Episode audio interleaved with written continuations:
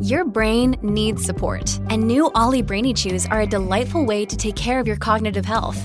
Made with scientifically backed ingredients like Thai ginger, L-theanine, and caffeine, Brainy Chews support healthy brain function and help you find your focus, stay chill, or get energized. Be kind to your mind and get these nootropic chews at olly.com. That's O L L Y.com. These statements have not been evaluated by the Food and Drug Administration. This product is not intended to diagnose, treat, cure, or prevent any disease.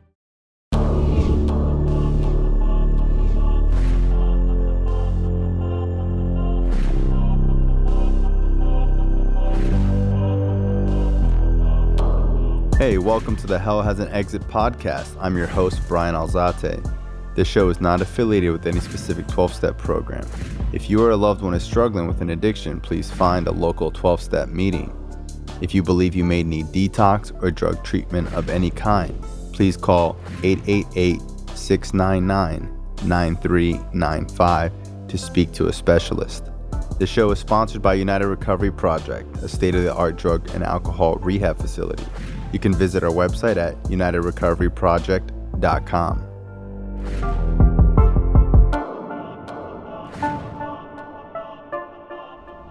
Welcome to Hell Has an Exit. I'm your host, Bryan Alzate. On this show, we interview a lot of recovering addicts. We do a lot of redemption stories.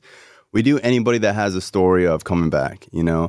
I posted something online that I was interviewing you, and a lot of people had not a lot, but a couple of people had something negative to say. And um, to be honest with you, like when I hear your story, it really reminds me of like Frank Abagnale. I feel like he's not under scrutiny, uh, like the Catch Me If You Can character, because I don't know, like people just don't see him that way. But I think because you have all this partying and stuff like that, people scrutinize you a lot more than him.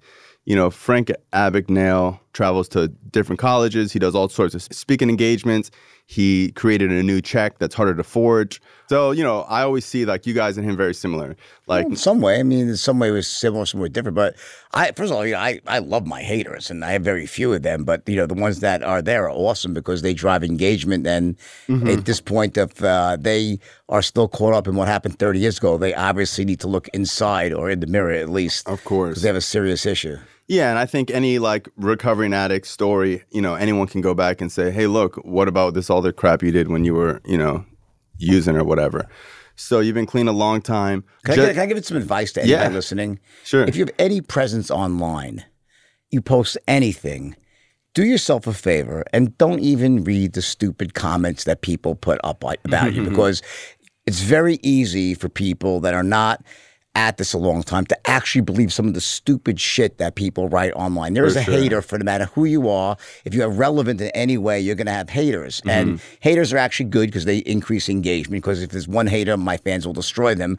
But most people, it can really bother them, especially young people. They start to believe the shit that the haters. 1000%. The haters are just cowards who are miserable in their own life. So everyone just, you know, mm-hmm. I would advise don't even look at your comments unless you want to respond to the positive ones. Absolutely. And you know what? There's going to be a million positive ones and two or three, you know, not so positive ones. Uh, so just so you know, so I'm a recovering addict. I got clean at 17. I was smoking crack when I was 14. I was addicted to opiates at 14. When I got out of treatment, swear to God, I got out of treatment in February of 2008. The first thing I did, one of the first things I did was go to the bookstore. And I went to the bookstore and I, I'm a big autobiography guy. And I grabbed your book. And I remember I grabbed your, and like I could have grabbed any book. I remember I saw this book and it was The Wolf of Wall Street. And I turned over the back and I saw like you know gonna be a film by Leonardo with Leonardo DiCaprio, st- uh, with Martin Scorsese being the, the director, and I read like a couple pages and I instantly was sold. Uh, I used to get everyone to read this book, and I used to tell everyone like it's gonna be a movie one day. You guys gotta watch it. And just so you know, this is a surreal experience for me.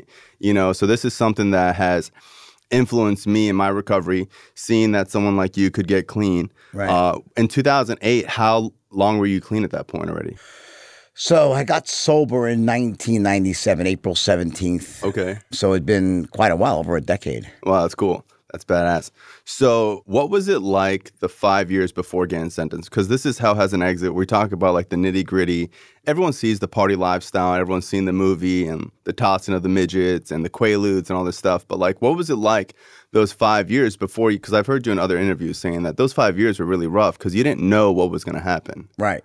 By far were, were rougher than, you know, what happened after I got out of jail. 'cause- But I was already sober before I got in trouble. Gotcha. So I got sober about 18 months before I got indicted. So I was I was already sober. So I had already dealt with I Mm-hmm. think probably the most difficult part, which is the first year or probably the first few months.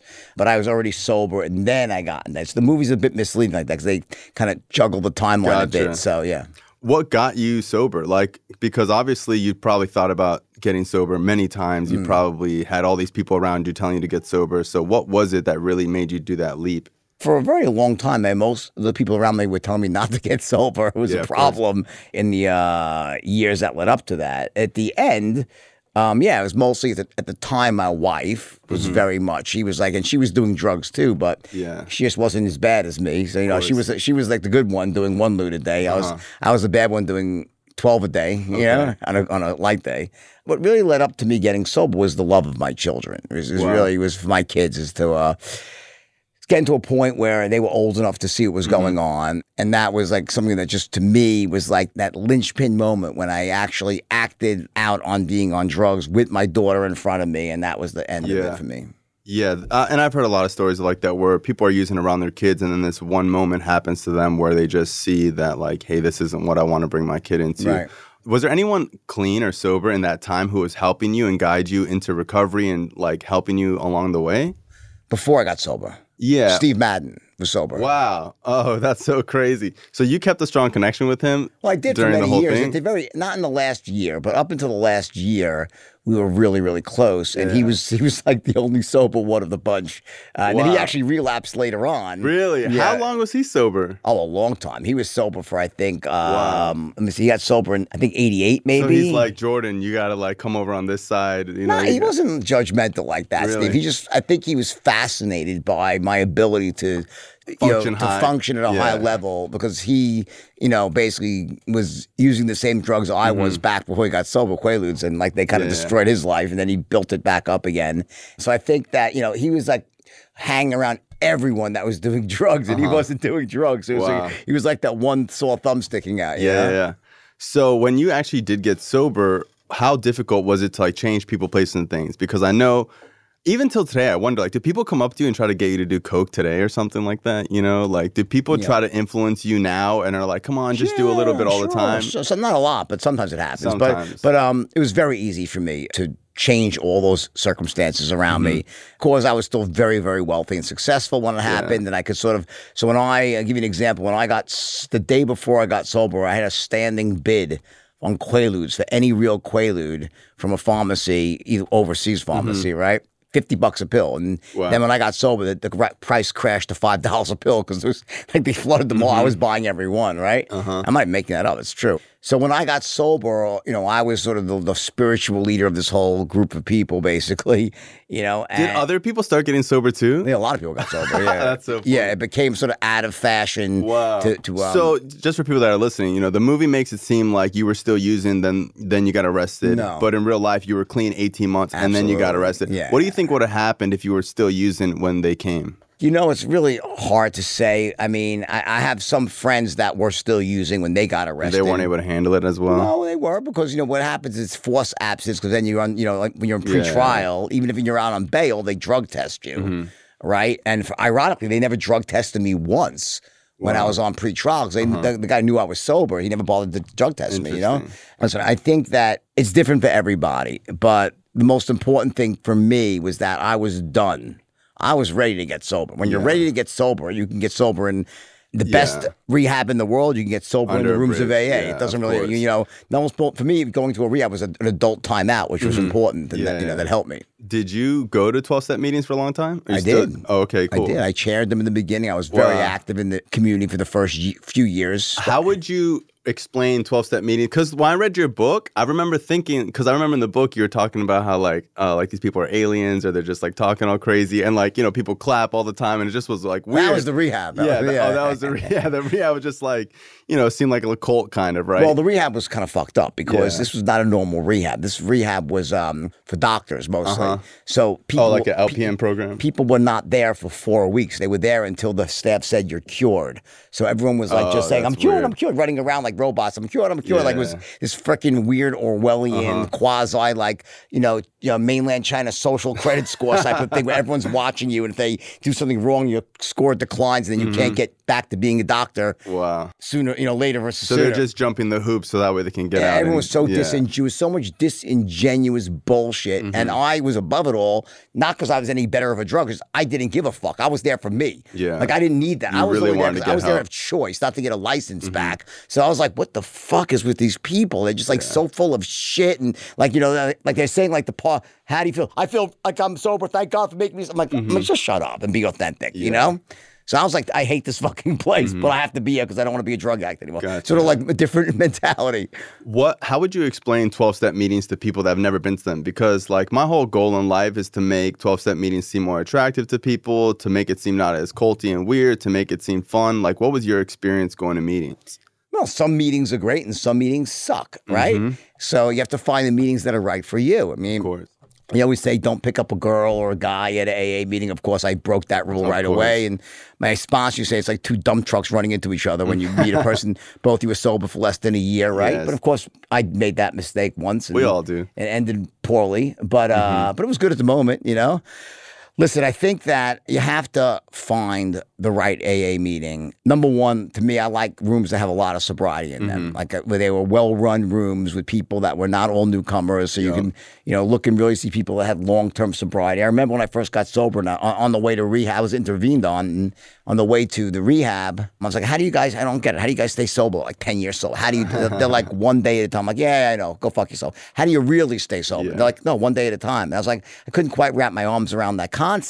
But I think that when you go to the rooms of AA and you see all that long term sobriety, you know, you see mm-hmm. people that have been doing it for a long time and how great their lives are. You also see new people that how fucked up their lives are. So you get you gotta you gotta see all the different Yeah. things. And the new people remind the old people how fucked up it'll be if Yeah. they relapse. So there's a lot of that going on. There's an old timer that used to say, "Y'all, you are all my teachers. Yeah. Some of you teach me what not to do, and mm. some of you teach me what to do." Yeah. You know, and I feel like you know, I try to explain the twelve step program as like the gym. Like I saw someone the other day, and they were like, "Man, did you know that I went to a meeting and some people were high?" And I was just like, "No shit," you know. it's a common. I was like, could you imagine going to the gym and being like, hey, I went to the gym. Some people were fat. You know what I mean? It's like the Right. same concept. When you see a heavy person in the gym, you don't look down at them. You're like, wow, that guy's really trying to fight for his life, lose, you know, lose weight. It's like inspiring. Yeah, it's analogy. You know, when you go to a meeting and you see someone high, you shouldn't be like, oh, look at that loser. He's here high. It's Yeah. kind of like, wow, that person's. High. I don't know how many meetings you went to high, but when I was using, I never went to meetings. You know what I mean? No, I, wasn't. mean, no, I mean, like I think that's a, I think that people in AA, if you're in, if you're in a real a room that really is like a real room, Mm-hmm. yeah. uh, they they are going to embrace you if you're high, and they're gonna they're gonna support you and not judge you because they've all been there, and Mm-hmm. uh, and I think you're right about that. I think it's a great analogy. Thank you. And and at the same time, it's like, you know, that's what we're here for. The whole purpose of that meeting is to help the person that needs it the most, you know, and they actually consider that person the most important person in the room. That and that's like a thing that people don't understand. They don't understand that it's not really like something that you go to like some pretentious thing. It's really like this humble type of thing. And that if you do go high, the people that have been there long term is gonna circle and surround that person, kind of like a family. Let me ask you something. So, you know, I'm always been into into books and movies. How difficult was it writing the the book? Because you wrote it in jail, right? No, I, I I taught myself to write in jail. So I, I started uh, writing after I was in jail for about maybe a month, and I was very very poor writer in the beginning, and then I stumbled upon this book called Bonfire of the Vanities, and I used that book as a textbook to teach me how to write. I just Wow. kind of ripped apart the strategy. So I spent about you know really six months to a year really teaching myself the How to write first. had the skill of writing. This is a skill to do Yeah. it right. And then I got to about a page 130, and then I ripped everything up. And it's before I left jail, I said that's not good enough because I didn't think it was good Wow. enough. Someone actually put those pages back together and sent them. We I still Uh-huh. have them now, and they're pretty interesting to read. It's an early version of my writing. And then uh, when I got out of jail, I was back to page one, and I started writing. I wrote ten pages, and, and I, I was like, wow, those are a lot better than I remembered writing in Mm-hmm. jail. And and that was how I started. So I really started writing the book right as I got out of jail. Right when you got out. That's interesting. So, as somebody who writes and you know enjoys reading and stuff, like how did you go from writing this thing on a piece of paper to getting into like real bookstores? You know. Right. So so when I started writing, first thing I do did was I, I sent it out to a few friends, Uh huh. and I was like, just see what they would think, right? And they all three called me back with these like crazy response is like, "Oh my god, it's like amazing." Uh-huh. And I'm like, "Really?" Like, you know, it's your writing. You don't. Yeah. Mm-hmm. It's hard to judge your own writing, you know. And uh, and one of them was actually my sponsor in AA, very Oh, wealthy cool. man from Long Island. And he, I call, he picks, I pick up the phone. I'm hello. He's like, he's like, ah, and him and his wife are just like laughing out loud. Wow. I'm like, you like? He goes, I don't like it. He goes, I love it. He goes, like, I can't believe you wrote this. Wow. I'm like, well, I wrote it. He goes, I, I can't believe it's so good. I was like, wow, really? He was super rich. He's like, listen, whatever money you need, I'll give you. Like, I was broke Uh-huh. because I'll give you as much as you want to, to write. Go just write this book. So I sent the book. The next day, I sent these 10 pages out to an agent in Mm-hmm. Hollywood who specializes in getting books sold and made into movies. Mm-hmm. And I sent him the first 10 pages, and he calls me back Just 10 pages? That's 10 crazy. pages. I sent him the first 10 pages and he's like, who the fuck wrote those pages? Mm-hmm. He like, did Tom Wolfe write those pages? I was modeling Tom Wolfe, the writer. I was like, no, no, I wrote them myself. He's like, bullshit. I said, no, I really wrote them myself. He's like, I don't believe. Goes write 10 more pages. So I spent about a week and I wrote another 10 pages. I sent him the, the second 10 and he says to me, he goes, just stop everything that you're doing. He goes, I want you to just trust me here. You don't understand how famous you're about to become. I was like, really? He's like, I don't think you understand how Did good you this believe is. him?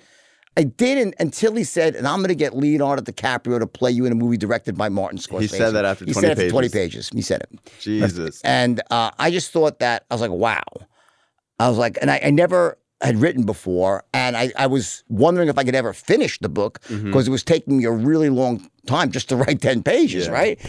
So I called up my friend. I said, I think I'm going to do this. He goes, How much you want? And he said, maybe like half a million. He wired me half a million dollars. He's a friend of mine, very rich guy. Mm-hmm. Rich guy. He goes, just take the money, just lock yourself. So I had a little bit of money and I locked myself in my house and I didn't have any human contact for probably almost 11 months, except for my except for my children. My children would come over and they watched me just sit there in the corner write this book.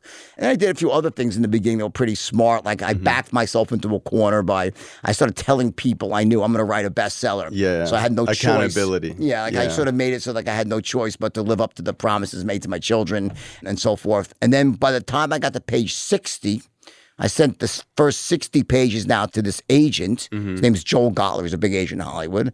And Joel read the 60 pages. He goes, I'm, I'm fucking blown away. I'm going right into the New York City. I'm going to sell this book for a ton of money. Mm-hmm. And sure enough, he went down into the city and bam, Random House bought the book Wow. for more than the guy had advanced me the money. So, right. And so suddenly I was like, wow, I was like, that was easy. like for a first book, it's like, I, mean, I couldn't believe it. Right. And then I sat down with their editor, who uh, was a phenomenal editor, Danielle Perez, and she like made me sort of okay, let's come up with chapters. So she made me put into like you know come up with chapter ideas, and I had a structure for the book, and then I wrote the book over a period of about eleven months, and the a draft was the first draft was twelve hundred pages, Wow. and I went through seven edits to get it down to five hundred and thirty-eight. Who did you envision playing you before they told you it'd be Leonardo DiCaprio? I thought maybe like a young Tom Cruise, like from uh, movie uh, Rain Man, when he was like selling the cars, like the gray market. I thought that would be a great guy Okay. to play me. You know, there already been a movie about my company that was where I was played by Ben Affleck, the Boiler Room. Uh-huh, that Boiler guy worked Yeah, for me, yeah. right? So that was like very loosely based on the whole company. Yeah, yeah. So is Boiler Room related to your story? Yeah, well, the guy it was about Wow. Stratton in a really loose, Yeah, loose in a way. loose way. And I thought it was okay. And Did they ever like ask you about it? No, when, it came out, like, I started getting Google alerts when like they're saying it's about my life, and I was like, that's not really my life, but Yeah, it's way cool. whatever. and uh, they're taking a bus. We didn't take a fucking bus anywhere. They're taking a bus to Atlantic City. But anyway, but you know, it was sort of it was an interesting movie. But I was thinking that you know, Boiler Room shaped my life. Yeah. You know. yeah, so, that was like yeah. yeah. there was a lot of stuff in there just wasn't an accurate. Of but it was, it was interesting course. to see part of it, right? Yeah, so I think I think Leo was like like, when the movie when the book was done and it got passed out to Leo and Brad Pitt and George Clooney and Mark Wahlberg. It was a bidding war between Mark between uh, uh, all three Mark Wahlberg, Brad Pitt, and Leo. And Uh-huh. at the time, Wahlberg wasn't as big a star. Now he's a huge star. Yeah. He was just getting started back then, right? And I love him. He was great. But uh, came down to Leo and Brad Pitt, and each one of them said, "Whatever he pays you, I'll pay you ten percent more." Wow. So the bidding war went up and up and up over a weekend, and finally Leo brought Scorsese to the picture, and I just Mm-hmm. so loved Leo. Scorsese wasn't a part of it up until that point. Not not until that. Point. You point. didn't know who the director was going to be? Well, I didn't know there was even going to be a movie. I mean, I wrote the. You don't write it when you write a book. You don't think about it really becoming a movie. Well, I mean, the chances of it becoming a movie. Okay, so the chances of it like being sold to a publisher are like one in a million. Yeah. The chances of it then being bought by a One in studio—one in ten million, million, yeah. and then the chances of it actually being made are one in a billion. Yeah. Because it's such a long shot. So even when Leo attaches himself, it's still a one in ten shot that he's going to actually make. Mm-hmm. and then it could get shelved. People buy the rights to movies and Well, then they never make happened. it. It did happen to me for a while. yeah. Because I remember telling everyone the movie's gonna come out, and then like it never the came difference, out. The difference was is that when Leo bought the book rights Mm-hmm. through Warner Brothers, he came to my house and he said to me, "Listen, I buy a lot of projects." He goes, "This is different. Mm-hmm. This is my passion project. I am going to play you. I will get this done. Have faith in me. I promise you." He looked me in the eye. He goes, "I promise you, I'm going to get this done." So it was never a normal project for Leo. And he, and every time a friend of mine would run into Leo, and they would say, he- Who's more convincing, you or Jordan, or you or Leonardo? Well, I taught Leo the straight the straight line. I taught Leo the straight line Yeah. system. I bet you he could teach me how to act, but but um, I taught him how to sound like he, the way he. I, I worked with him for a year, and he's an Mm-hmm. Amazingly talented person. But we went through the sales stuff line by line, the Mm-hmm. tonalities and everything like that. So the reason he sounds so authentic is because he did a lot of work. He didn't have. Leo's a very hardworking guy, very diligent guy. He doesn't just say, "Oh, I'm, I'm Leo. I'm going to be successful." He works really hard at what he does. So um, I said, well, I guess it's better than having Danny DeVito play you, right? I mean, nothing against Danny DeVito. I love Danny DeVito. Yeah, he but- was gonna play Jonah Hill's character, right? yeah, right.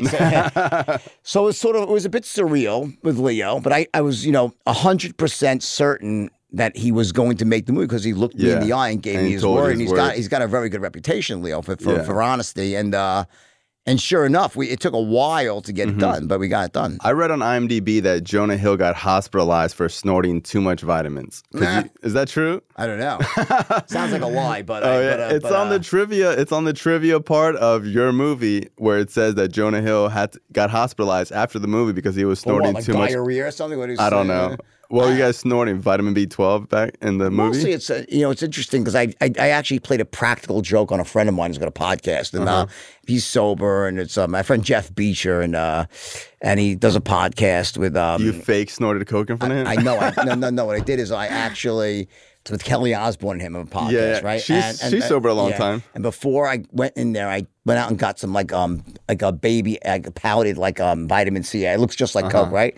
And I made play a joke and I'm like I'm pretend I relapse, Yeah, yeah. right? So right before Oh, I so right before I walk into the podcast I go into the bathroom and I like I spend all this time like just getting it just right so there's a little Mm-hmm. white shit hanging like off my you get it like not too much because it's obvious Yeah. but just enough to right down and I What'd walk they say? and I just walk in like all right guys I'm like let's fucking go we gotta we got we gotta be on target today because we're gonna make a dent in you and I started like just acting really fucking wired and Yeah, shit. I'm like, yeah. I'm like you ready guys I'm, I'm- and they're like they were fucking petrified. They're looking at each other. They're like okay. And like they didn't want- and like I'm like I'm wondering if they're gonna call me out or they were too fucking scared. And they Wow. you know they're texting and I'm like and they turns out they were texting each other. Like what the fuck are we gonna do? We, he relapsed right? So I'm sitting there come on Uh-huh. Wow. Mm-hmm. ask me any question. Ask me anything. Know, I'm like it's hot in here. Because don't put her and then finally they're like "Uh, I'm like guys you understand I'm just totally fucking with you they're like oh my god Let me ask you something. Did you all really toss midgets?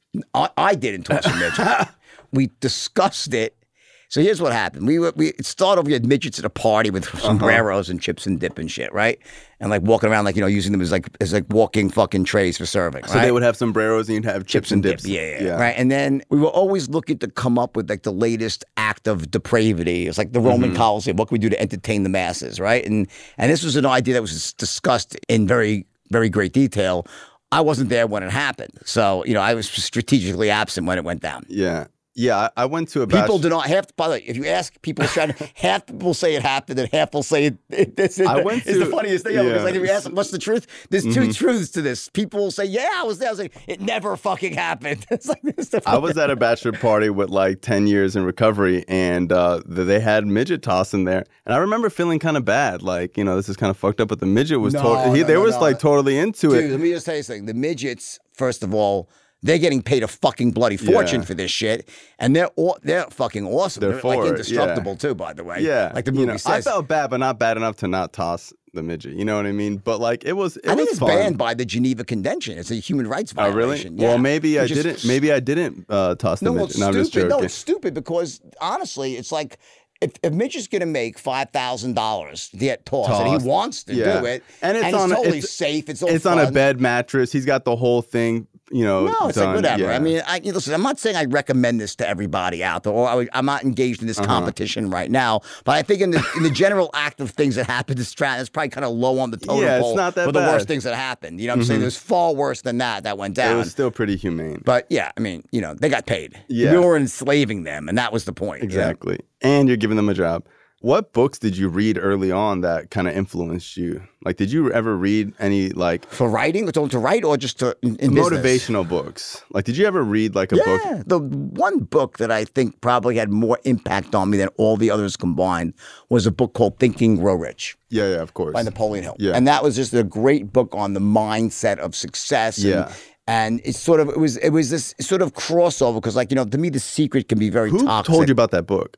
It was a well-known It was- book. It was just- a well-known book. yeah. You go into the bookstore, it was there at the time. You know, I don't know if anyone told me about it. Just it was a well-known book. And I think that like what I what I like about that is that it sort of bridges the gap between some of the nonsense from the secret, which really is about manifesting success. Mm-hmm. Yeah, and I'm not a fan like, of The well, like, Secret. you I'm a fan of the idea behind the secret. Mm-hmm. The problem is, is the way it's written and the way it's misused by people is it's a sort of the lazy man's It's like way some of magic. getting success. It's also it, like to me, it's I like the more of like the bust your ass and work until like your eyeballs the, bleed but the- mentality. the point is, is that the, the the the highest level of the secret is is not mutually exclusive Mm-hmm. with that. I believe the secret is true, but you have to bust your ass for it to happen. Yes. The idea of the secret is that you visualize Yes. Mm-hmm. and you manifest what you think about, which is true, but not It's because it, not it. because it just drum, jumps out of the universe. Mm-hmm. It's because well, the way your brain works is that when you're thinking of something and you're visualizing it, it is a signal to your conscious mind to focus on those things around me Mm-hmm. Of that are congruent with that opportunity. So you start like you- moving in the direction yeah, of the things that you want. It's the same life. thing when, when you've never seen a car before and someone was like, "Oh, that's the new Ferrari F8," and now you start seeing them all over the place. Exactly. The same so it thing. heightens your awareness 100%. about what you should be moving towards. Now, if you read the book and think you're going to sit on your couch and wish for a bag of money Yeah. to hit you on the head, good fucking luck. Not gonna but the idea is that you sit on your couch and, and you know praying for certain things to manifest themselves, and then you move towards those things in the real world. Then that's a very Mm-hmm. Powerful strategy. So Think and Grow Rich, Tony Robbins has this bit that I saw him do where he was saying that, you know, he had read the book and he had read all these other books and he's talking to his mentor and he's like, I don't know what to do. I've read all these books. And his mentor looks at him and he's like, Well, why don't you read Think and Grow Rich? And he's like, I've read it. And he goes, How many times? And he's like, I read it once. He's like, I read it 10 times. I'm rich, you're broke. Go read it again, you know? So a lot I of times people think they're going to read one book and then it's going to like, aha, you know? Well, I, think everyone is different. Like I think, like you know, some people go to an AA room and they get it the first time. Mm-hmm. Some people have to go back a bunch of times. Some, Mm-hmm. Yeah. Mm-hmm. some of it is when you're ready to accept the information. And if you're not ready to accept the information, you could read it and you're like, oh, that's interesting. Oh, that's a good concept. But you're not internalizing it and acting on it. so Mm-hmm. sure. the think, thinking grow rich only works if you're willing to act on the information. So a lot of people read it. He probably read it at the time, Tony. He's obviously a very became a very action oriented individual, and he probably just read it passively. So, oh, this is really interesting information. Let me make a note of that shit. Versus. Really using this stuff in the real because it's very powerful. What the thinking bridge doesn't do is give you strategies, but it sets you up to go learn those strategies and shows you how, where, and when to find them. One thousand percent. Yeah, I think that book is phenomenal. If you haven't read it, you're It's you got to read it. What qualities does your sponsor have for you to pick them? He was rich. hmm Which makes sense. For me, I needed to. I needed. I needed someone. Someone I, I had tremendous to. respect for him. hmm Tremendous respect. Of all the people I saw in AA, he stuck out as far and above the sagest. Everyone loved him. He was very successful, and he had the most fucked up story, just like me. Like he was like a, a villain. This guy, he was a terrible human being. He would say, "I'm a terrible, most awful person." And I think to the day, I think he's still alive, but he spent the rest of his life making up for that by helping Wow. people. He's a really good guy, but he was just incredible, great speaker. He was so. I remember like hanging on his everywhere. He had this gigantic fucking head, like Fred, Fred, Fred Flintstone, right? And he was on TV. He was the guy that you probably have seen. This guy Yeah. back in the day. He used to have these commercials at three in the morning. What are you fucking doing in your? Are you up right now? You shouldn't be up. You need to come to see. And he had this commercials. He, I was like, holy, it's like scary looking Yeah, at the guy, right? Great guy, and I just resonated with his story, with his comeback, and Mm-hmm. uh, everything about him. Wow, that's cool. What things did he teach you? If you He could told me many, many things. I mean, he, you know, I think the most important thing that he used to say to me that you know yesterday's history, tomorrow's a mystery, and today is a gift. That's what we call it the present. That was his sort of philosophy in life. That like you can't change the past. You don't know what's going to happen in the future, but right now you're in the moment. You today's a gift. You know, make the most of it. That was like one mm-hmm. of his overarching philosophies for life. Of course. You know, and he was also just a. I think the other thing that he showed me was he showed me a side of of being sober that was very empowered side. It wasn't a disempowered, Mm-hmm. yeah, because victim-like a lot side. of times people have these commercials or whatever, like, oh, you're going to go to a 12 step meeting and they're going to teach you how to be powerless. But that's not really what I see when I go to meetings. I see a people that have taken their power back. Yeah. He just was like this sort of uh he was truly an amazing guy, the most Mm-hmm. flawed human being you could meet. Really, a very flawed person. And he'd be the first person to tell you that. But he was also the most amazing person in what he did with his flaws and how he changed his life. Mm-hmm. And, uh, you know, just really, I got a lot of respect for him. What type of assignments did he give you? Because I would imagine him sponsoring you, he's trying to bring your ass down. He's trying to like get rid of that ego and you know all this like pretentious stuff. He's trying to let I mean, you he know lost that like a hundred grand to my company, by the way, Oh, yeah? which he thought was hysterical because that's he was worth a few hundred 1000000 mm-hmm. But he's like, oh, he's like that sort of guy. Eh, listen, he was um Wow. more than anything, he was like his other famous expression was, "Yeah, I know you suffer from terminal uniqueness." Yep. Because you're just like Terminal everyone, unique, like you know, yep. this idea that you're just like everyone else. That was like a big one, but also like this the pragmatic idea that success, sobriety, it's not a destination. It's what you bring to it every day. Mm-hmm. It's sort of like day by day mentality. He was still going to six meetings a week, and he never like he never let his guard down, so to speak. He taught me that you know you could live sober and be awesome Mm-hmm. because he was awesome. Not so like it wasn't this weird like oh you got to like not have fun and Yeah, it's like some- it's just a weird it's a misconception about being sober. Yeah, when I first got clean, there was this guy who got clean at 18, and he was super successful. And I remember I used to see him around. He drove like a nice car. He'd always in a suit, and uh, super funny. And I remember he came up to me. I was 17 years old, and he he came up to me after the meeting, and he grabbed me, and he's like, "How old are you?" I said, "I'm 17." And he grabbed me closer. He whispered in my ears, and he goes, "If you get clean now, you got the world by the balls, kid."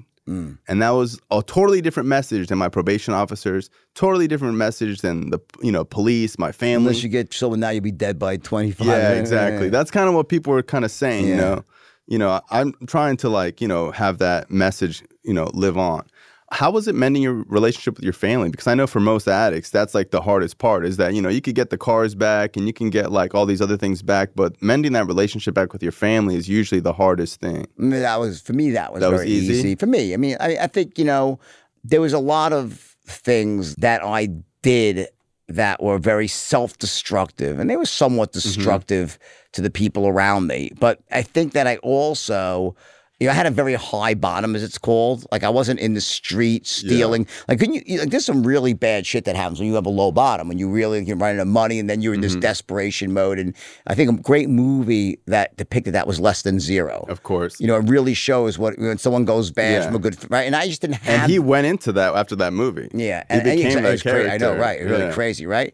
So for me, it's like I, I was still like everybody was. I was providing the financial support for everybody around me, not Mm-hmm. just my own family, but like thousands and thousands of people worked at my company. Yeah. So it was sort of like everyone like they had this weird sort of respect for me and holy shit, the guy's like out of his mind sort Mm-hmm. of thing. You know, I think the one thing is with my wife at the time, you know, she's like the ultimate victim. You know, she'll if you ask her, oh, I was a victim, and she's just fucking nonsense. You know, Yeah. she she she tries to play the victim card, which I think is really sad because the she was the furthest thing from that. She Mm-hmm. was part and parcel with me the whole way partying.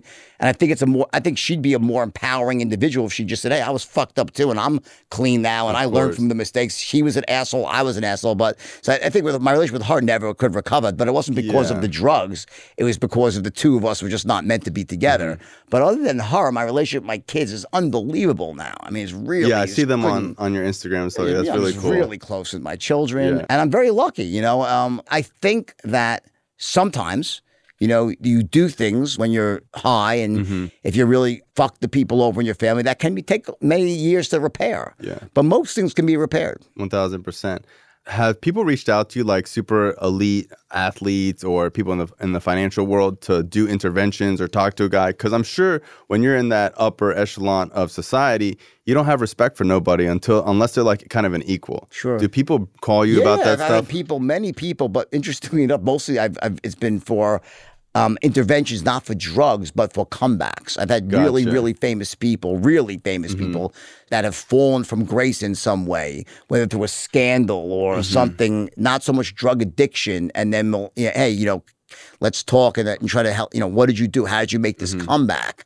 But I, I think that I probably am the mentor without meeting them for like hundreds of thousands of drug addicts Yeah. around the world because I get the emails and the thank yous Yeah, yeah. from all the, the people that were saying, "Wow, I was in jail or I was fucked up. I read your book and I see your life now, and Mm-hmm. I just it's like it's my guiding light is your life. You know, what I'm saying people can look at my life. So I, I think like I my mentor was Tom Wolfe. He taught me how to write. I never mm-hmm. met him. Yeah. I was in jail, but I still used him as a mentor. And so I still think give him that, accolades now. exactly. So I think that you know people I probably have probably millions, maybe even people that were drug addicts that read my book, see my life, and used Yeah. my story to empower themselves, which is awesome. That's awesome. Let me ask you something. You think you're a better salesman now or back in the day? You think you're getting better over time? Well, I mean, I think that from a skill level, probably kind of reached the pinnacle of my game somewhere in my 30s, right? And I probably slightly marginal improvements here and there.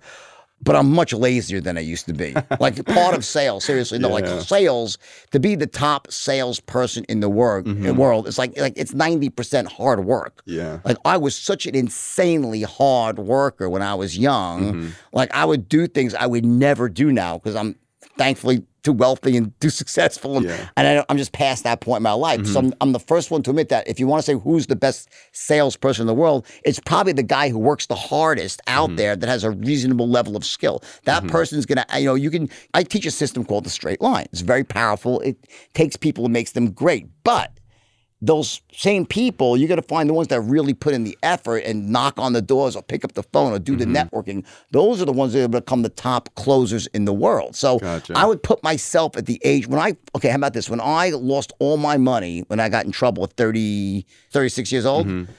I went out and started selling mortgages. I would put myself against any human in the world Yeah. that was selling mortgages at the time. There's no one could have outclosed me then because I was Uh-huh. hungry, I was into it, and I was Wow. using every skill I had. Nowadays, if someone says, let me think, I'm like, have a nice day. I'm like, Yeah. I'm like next, this is like, I don't want to deal Uh, with it. you just want to lay down. I'll let my kids deal with it. Yeah, yeah. Uh-huh. I'm looking for lay downs now. uh, let me ask you something. How much money were you making at 25? Million a week. Million a week. Yeah. 52 million a year. That's crazy. More than like a million a week cash, but Yeah. Made a lot more in like paper. We, you know, buying companies. If you walked in, let's say, you know, Jordan Belfort now was able to walk into an elevator and bump into 25 year old Jordan Belfort, what do you think you can sell him as to why he should stop living his life the way he's living now? Do you think that's unsellable? Do you think that he wouldn't listen? Like, what could you really say to yourself at that time that would really try to get him to change? It's a good question. I mean, I think that it could be very difficult. Okay, so look, it's a, hypothetically, if it was me looking at him, like, you know, hey, d- dude, let me just tell you what's going to fucking happen here. You know, obviously, I could say thank you, and I wouldn't do it, right? Like, you know, if it was that, like a time machine sort of thing. But if a stranger, Yeah, you can't like, tell him. y- You can't y- tell him it's you I because can't tell him it's me, That's right? the So it's- so code of time I, travel. I think at the age of 20, right, it could cause us breaking the fabric of Yeah, yeah, reality, yeah. right? Like fucking uh, Loki and the variants, right?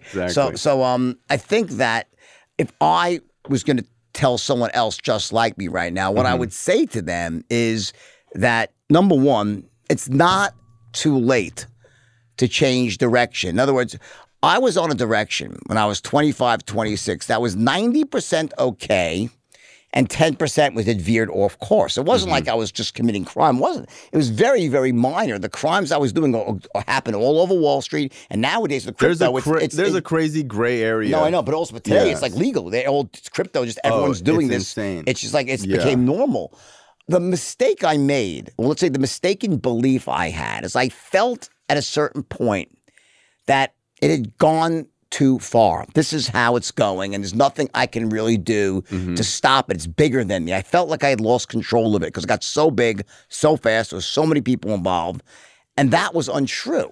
That was a false belief I had. Gotcha. And I sort of felt like I was sort of in this direction doing a certain thing and I could have stopped it. Listen, I had Steve Madden shoes was the third IPO I ever did. It ended up Hmm. being an eight billion dollar company. That deal alone, I own eighty five percent of it's it. a legit I could have made three or four billion on that one deal. Like so, what happened was I, I should have slowed down and just said stop, not smuggle my money to Switzerland. Mm-hmm. But like at the time.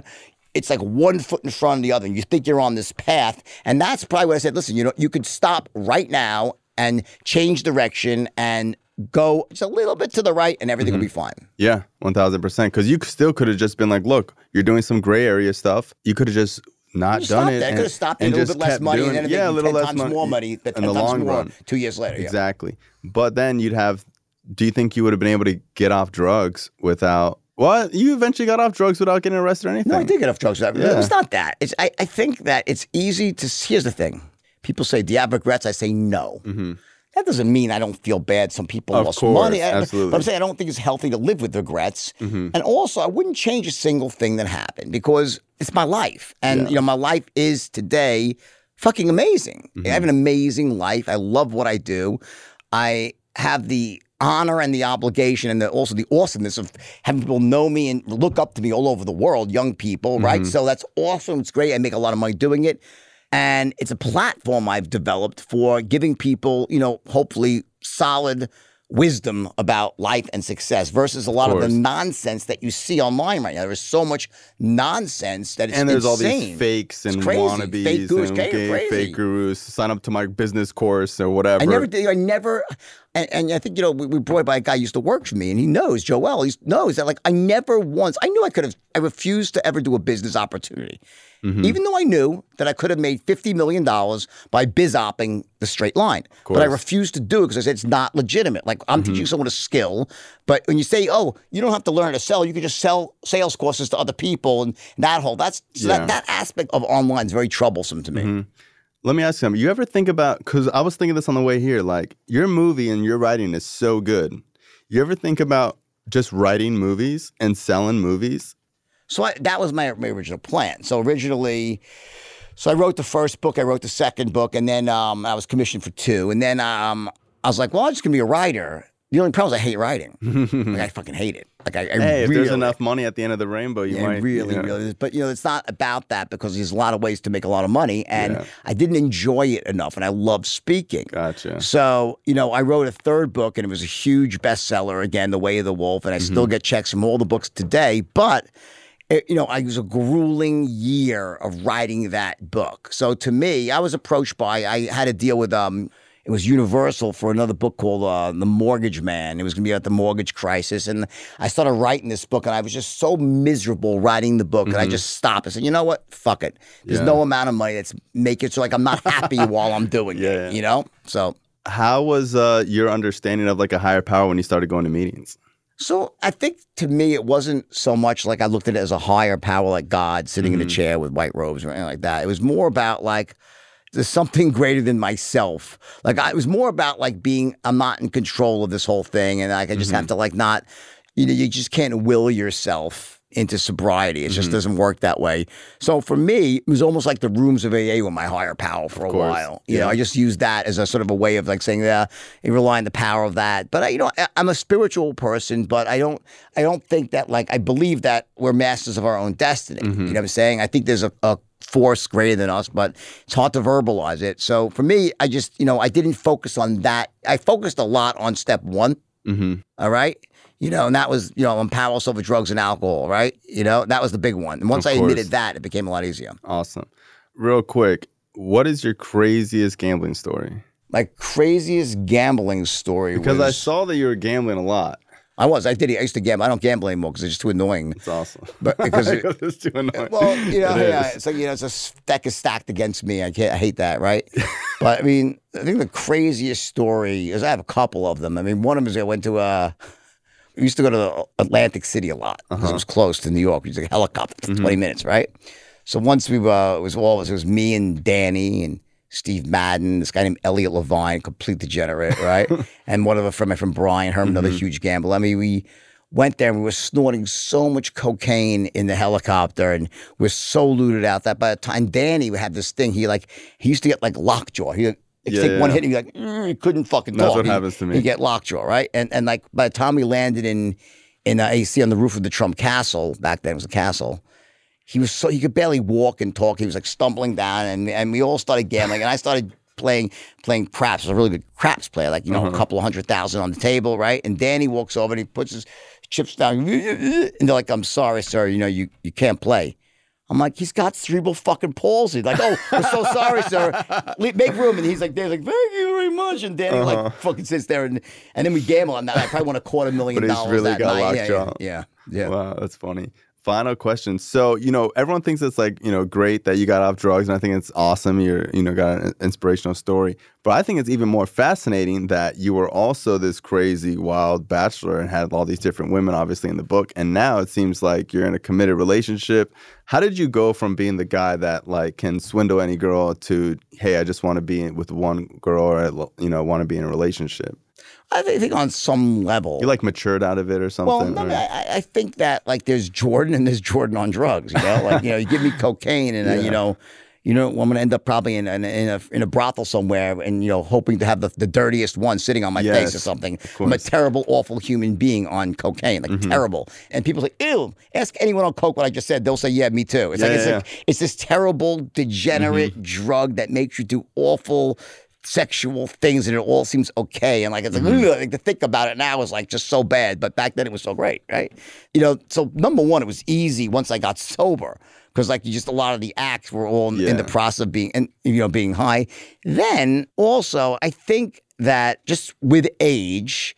You know, I always say like I did my best dating after I got married Mm-hmm. the first time, right? You know, and also, you know, the idea that when I suddenly got very wealthy and I came into myself as a man, I started realizing, oh my God, you can get almost any girl. Not to say that I'm, I don't mean that in a way like obnoxious, but I'm saying that mm-hmm. all of a sudden a huge amount of girls that were very beautiful came, all became possible. So it's like a kid in a candy store. Now at the age, you know, in my 50s, right?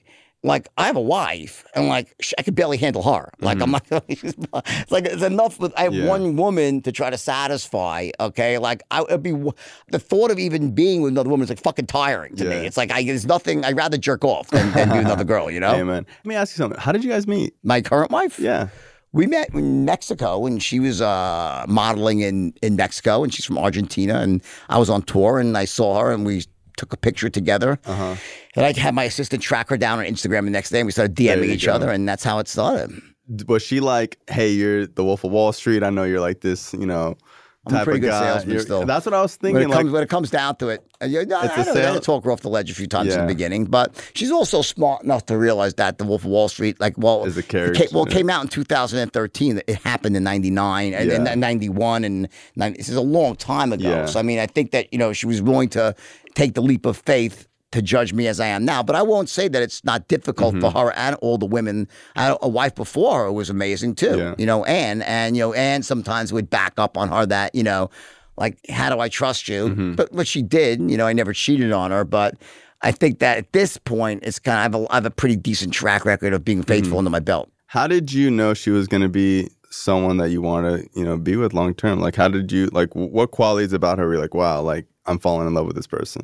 I think nothing collapses time like a good old fashioned pandemic. You know, we got locked Mm-hmm. away together and during the pandemic, and you know, you start to really see what it's like to be with someone 24 7, 365. And, you know, we were really compatible. We were living at the time, I was living in a nice apartment. Uh, I live in a house now, but I was in an apartment at the time, and, you know, we got along really well in a, you know, relatively nice, but, you know, two bedroom apartment. Mm-hmm. And I was like, Hmm, that's interesting. And she's, beautiful. She's sweet. She's from an amazing family. You know, she didn't speak a word of English when we met, so I learned Spanish Oh. to speak to her. You know, so I learned Spanish. I didn't speak Spanish. I learned Spanish very quickly. But now she's fluent in English. You know, so it's uh, That's cool. yeah. But um, you know, I think that you start to realize that there's always going to be another girl who's prettier, sweeter, allegedly. Mm. You know, more of something like that. It's like the grass is it really, it's truly, there's one thing I could tell guys out there. It's like, you know, the devil you know is better than the devil that you don't know. Seriously, like, you know, there are no perfect relationships, there are no perfect women. And every girl's crazy because every guy is crazy. Every Mm-hmm. person, people are crazy. We're fucking all crazy. So if you think you're gonna find this perfect person out there who's gonna basically just, you know, be this amazing partner, it's really the opposite. It's about, you know, do your imperfections match up well with her imperfections? Mm-hmm. And do you want to accept each other's shit and focus on the good stuff and, and build a life? And I, and I think that that's something that you kind of learn the hard way, most of us, Mm-hmm. is that we are in the beginning think this, oh no, they said something that, you know, how dare they? And like, I'll find better. Good luck with that, you know? So, Cool. Well, hey, I appreciate you being on the show, man. It's been, uh, you know, truly a dream of mine to have this. My happen. pleasure. I know you gotta jet out of here, so I appreciate you. Thank you so much, man. good luck. Thanks. No problem. Thank you. This show is not affiliated with any specific 12 step program. If you or a loved one is struggling with an addiction, please find a local 12 step meeting. If you believe you may need detox or drug treatment of any kind, please call 888 699 9395 to speak to a specialist. This show is sponsored by United Recovery Project, a state of the art drug and alcohol rehab facility. You can visit our website at unitedrecoveryproject.com. Thank you.